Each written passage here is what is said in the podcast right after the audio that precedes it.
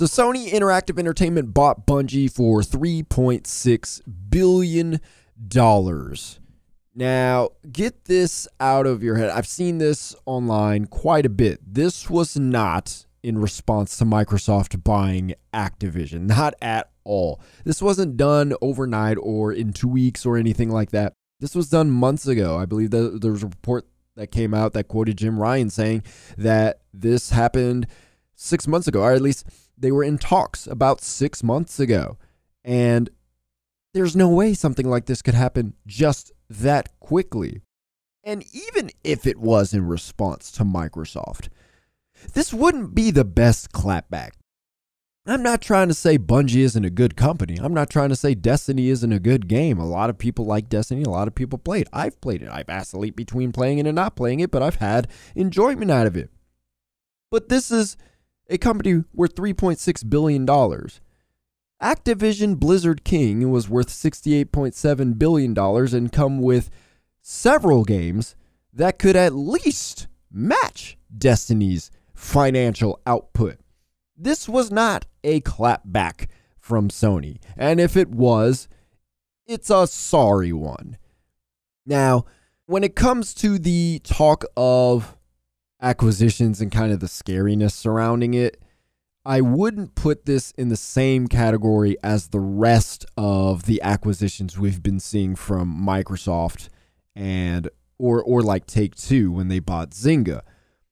This was equally Bungie seeking somebody to buy them as much as Sony wanting to buy Bungie.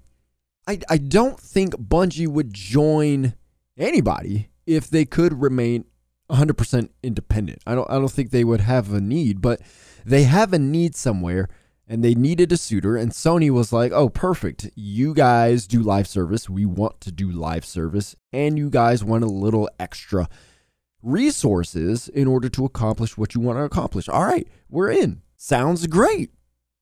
And so what this actually is for Bungie, this is a lifestyle maintenance. Bungie started with Microsoft in 2000, and they left in 2007 after finishing Halo Reach, and they went to Activision to do Destiny. That entire time, they had the backing of a publisher. You get used to that kind of support. You get used to that kind of marketing strength. You get used to those resources. Once you go independent, you ain't got that anymore. It's like a pro athlete or a celebrity when they leave the thing that they've been doing and the thing that's been making them boatloads of money for so long, and then they try to maintain that lifestyle without the means to be able to do so. You have to adjust. Tom Brady just retired.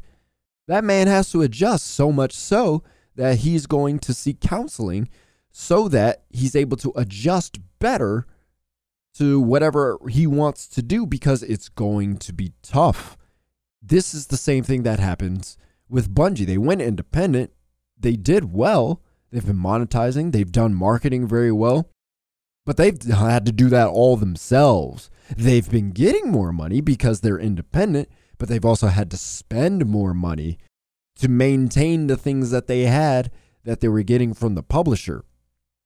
And so they were looking for suitors. Sony was willing to buy. And so for Sony, what this actually is really interesting. And I hadn't really thought about it until I saw the letter from Bungie that opened my eyes to the potential of what Sony is trying to do here. I think Sony is trying to step into third-party publishing with these live service games.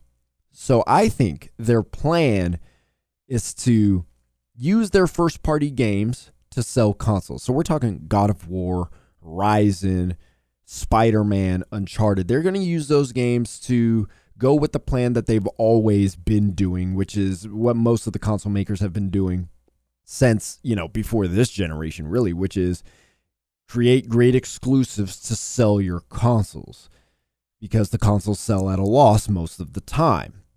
Sony didn't sell at a loss with the PlayStation 4. They're not selling at a loss, I think, with the digital PS5, I believe. It might be reversed, but you understand what I'm saying. So they're going to stick with that, use the first party to sell the consoles, but they're going to use third-party games simply to make more money. So they're going to publish live service, third-party, multi-platform games in the same way Ubisoft and EA does and make money that way. Like, you have to think about Sony's strongest arm is PlayStation. It's not the TVs. It's not anything else. It's PlayStation. And so obviously they're a publicly traded company, so they're going to want to earn more money than they can. What's one of the ways they can do it? Get money from everybody. That's the best way to go. Get that money from everybody. But you can't do that if you're only launching exclusive games, and those are your biggest sellers. They could publish other games, but those games and games on their platform, they're going to make a little revenue from that, but those games aren't going to make them money. But third-party games published by Sony could. And I think that's the plan here. Sell the consoles, make money that way, use live service third-party multi-platform games to get just straight up more money. Now, about this talk of more acquisitions, Sony's announced with this whole Bungie buying stuff that there's more acquisitions on the way. And I'm paraphrasing, but there's more to come. Why would they say that? You know, there are people who are trepidatious about this whole big company buying other big companies. It could lead to monopolies. It could lead to bad competition. So why would a company who, you know, they have a PR team that's on top of it, why would they do that? Well, they only mentioned it because people are excited about the idea of acquisitions. After Microsoft bought Activision, what was all the talk about from the Sony folk? Oh my gosh, what if they buy EA? Ooh, they should go buy EA. Like, people were excited about the idea of Sony acquiring somebody. It's like, this is not the way we want to go, people. But Sony understands, those console war fanboys, this is exactly the direction that they want to go in. And they will feed into that. And they always have. Sony's always fed into this console war stuff. I believe, I forget what the documentary was or the video. I think they were talking about making the PlayStation 2 or the PlayStation 3. And the executives were talking about how they wanted to dominate everybody else. Like, it was war to them. Like, quite literally, they felt like it was war. Like, this business was war. Why would they talk like that? Because obviously, they took it seriously for themselves, but at the time, this is what it was, console war.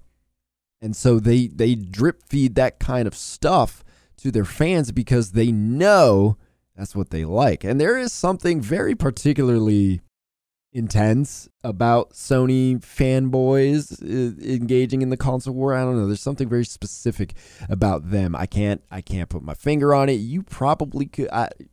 It's weird. It seems more intense than the others. Maybe it's because they're on top, but it seems weird. Sony even took a shot at Microsoft acquisitions, calling them random.